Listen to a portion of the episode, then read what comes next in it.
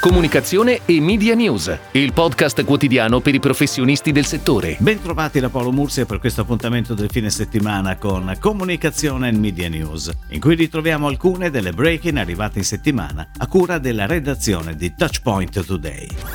Casanova, storico marchio di casalinghi, arredamento e tessile, debutta in televisione e sceglie di farlo con il volto dell'influencer marchigiana Benedetta Rossi. Lo spot è on air dal 22 novembre ed è girato nella casa della star del web, eccezionalmente allestita per le feste con oggetti Casanova. Il piano di comunicazione prevede in parallelo alla televisione l'uscita progressiva di diversi radiocomunicati e una pianificazione importante su tutti i canali digital.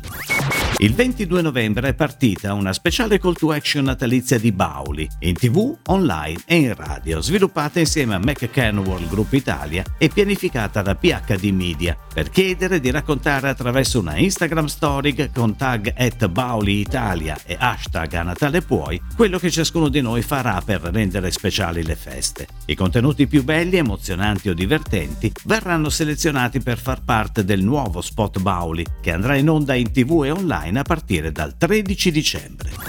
Per la campagna di Natale 2020 SodaStream accelera sulla comunicazione e ne incrementa il budget, investendo su TV, digital e social. Fino al 19 dicembre il brand leader dell'acqua frizzante fatta in casa è in TV con un nuovo spot da 15 secondi, ideato internamente e pianificato da Karat. La campagna è declinata anche in digitale sulla piattaforma Sky Digital e in programmatic sui canali editoriali di Mediamond, Hearst, RCS e Conde Nast.